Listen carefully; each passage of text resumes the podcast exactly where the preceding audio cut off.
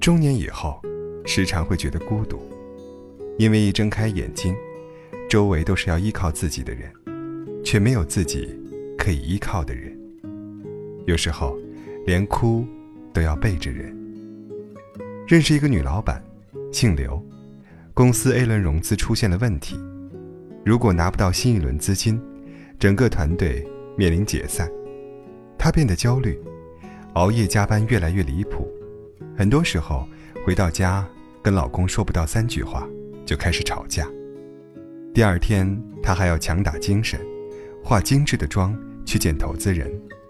有一天，她在车里，趴在方向盘上。哭了很久，哭完以后又补妆，补完妆还对着镜子努力笑了笑。这一切都被她老公看到了。对于一个男人来说，当时有多心酸呢？曾经当做宝贝的姑娘，怎么就被生活折磨的什么都不是了呢？曾经说要保护你，给你温柔没挫折，可是。后来呢？大风大浪，还不是自己扛吗？下了车，她准备回家，她老公走过来，紧紧地抱住了她。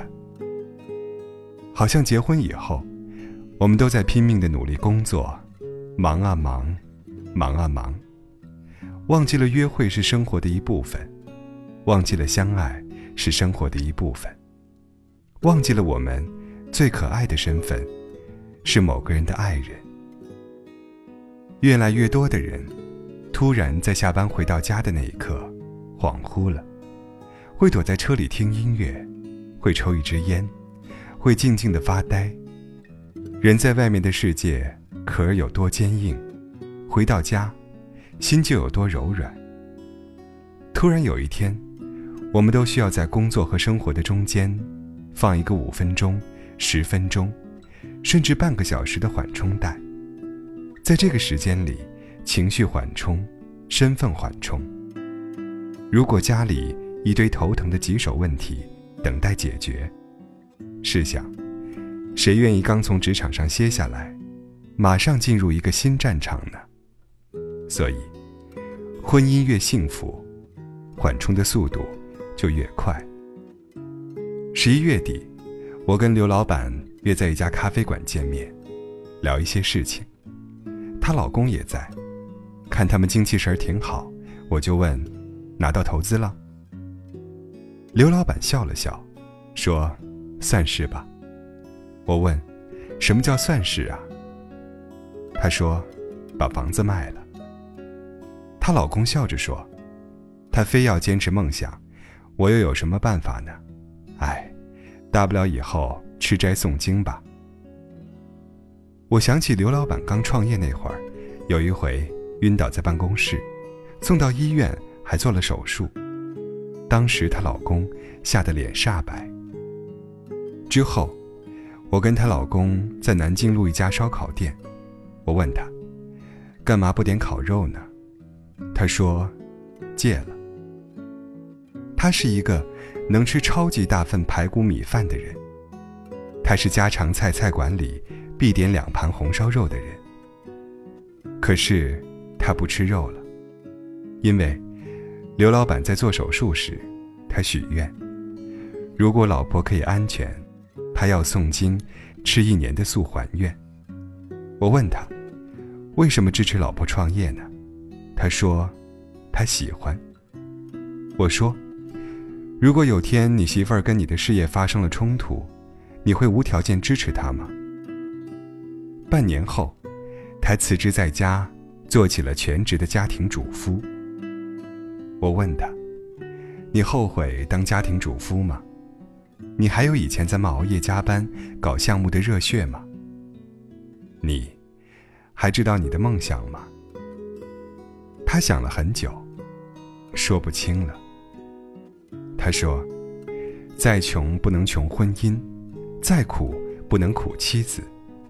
这世界很大，他想玩就去玩。但是，我希望他回家的时候，饭是热的，心是软的。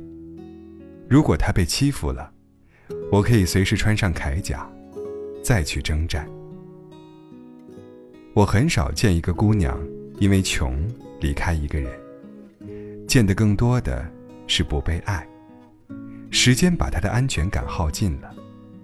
我们都敢过苦日子，却没人敢过不被爱的日子。婚姻不能穷的，不是物质，而是精神。你必须让他知道，你有多爱他。刘老板问老公说：“你怕不怕我输得倾家荡产，一无所有啊？”她老公笑着说：“不怕。”刘老板问：“你哪来的底气呀？”她老公笑着说：“你不会一无所有的。”你还有我。刘老板问：“你干嘛对我那么好啊？”她老公说：“答应我，以后别在我看不见的地方哭了，因为我抱不到你。无论你多难受，多委屈，回咱们家里哭。婚姻美不美？美。它的美，取决于你怎么去解决。”他给你出的难题，他丢给你一个西红柿和鸡蛋，你做成一碗热乎的蛋花汤，就很厉害了。如果非要做西红柿炖牛腩，那就较劲了。也行，努力去搞一块大牛腩来。很多人觉得婚姻不美，是因为空有月入五万的梦，却连月入五千的心都不操。明知命里没有。还强求，能开心吗？野心要有匹配的能力，才不会辜负那个傻乎乎陪你吃苦的人。人这一辈子，混到什么时候才知道，老婆最重要啊？是你发现婚姻之美的时候了。对呀，你想到这个世界上有一个人属于你。他在等你吃饭，你回家的脚步就快了。他在等你给他生日礼物，你忘记买了，他不怪你，亲他一下，他就开心一整天。他在等你，让他过上普通的日子就好，你就会努力工作，多挣钱。你知道他在等你，所以你会跑着去见他。婚姻会丢给你无数丢脸的鸡毛蒜皮，会丢给你无数心慌失措的琐碎，会丢给你无数没钱的窘迫。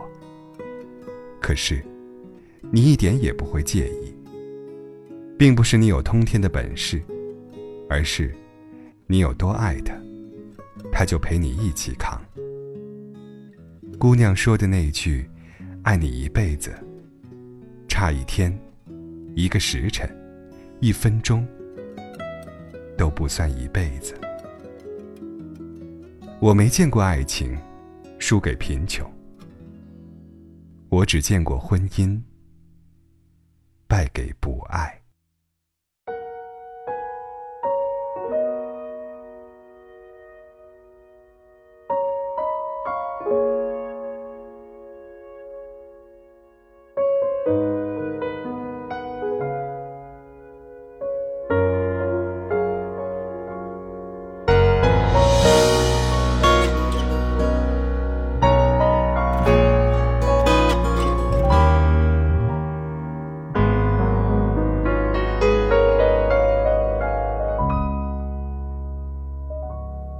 听到朋友说，最近你过得并不快乐，连简单问候都变得很沉重。如果不是我没有和你一起到最后，能否改变呢已经历的不同？你说，想念如果成了歌，我是否会紧紧握着那些不舍？在想着你呢。你要我说，对你还喜欢着呢，还是想和你嬉笑的闹着渐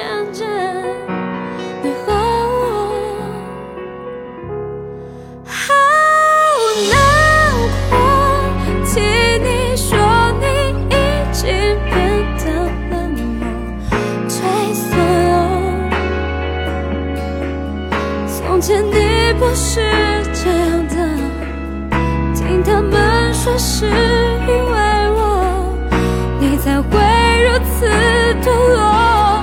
忘记我，事到如今接受今晚相拥，从没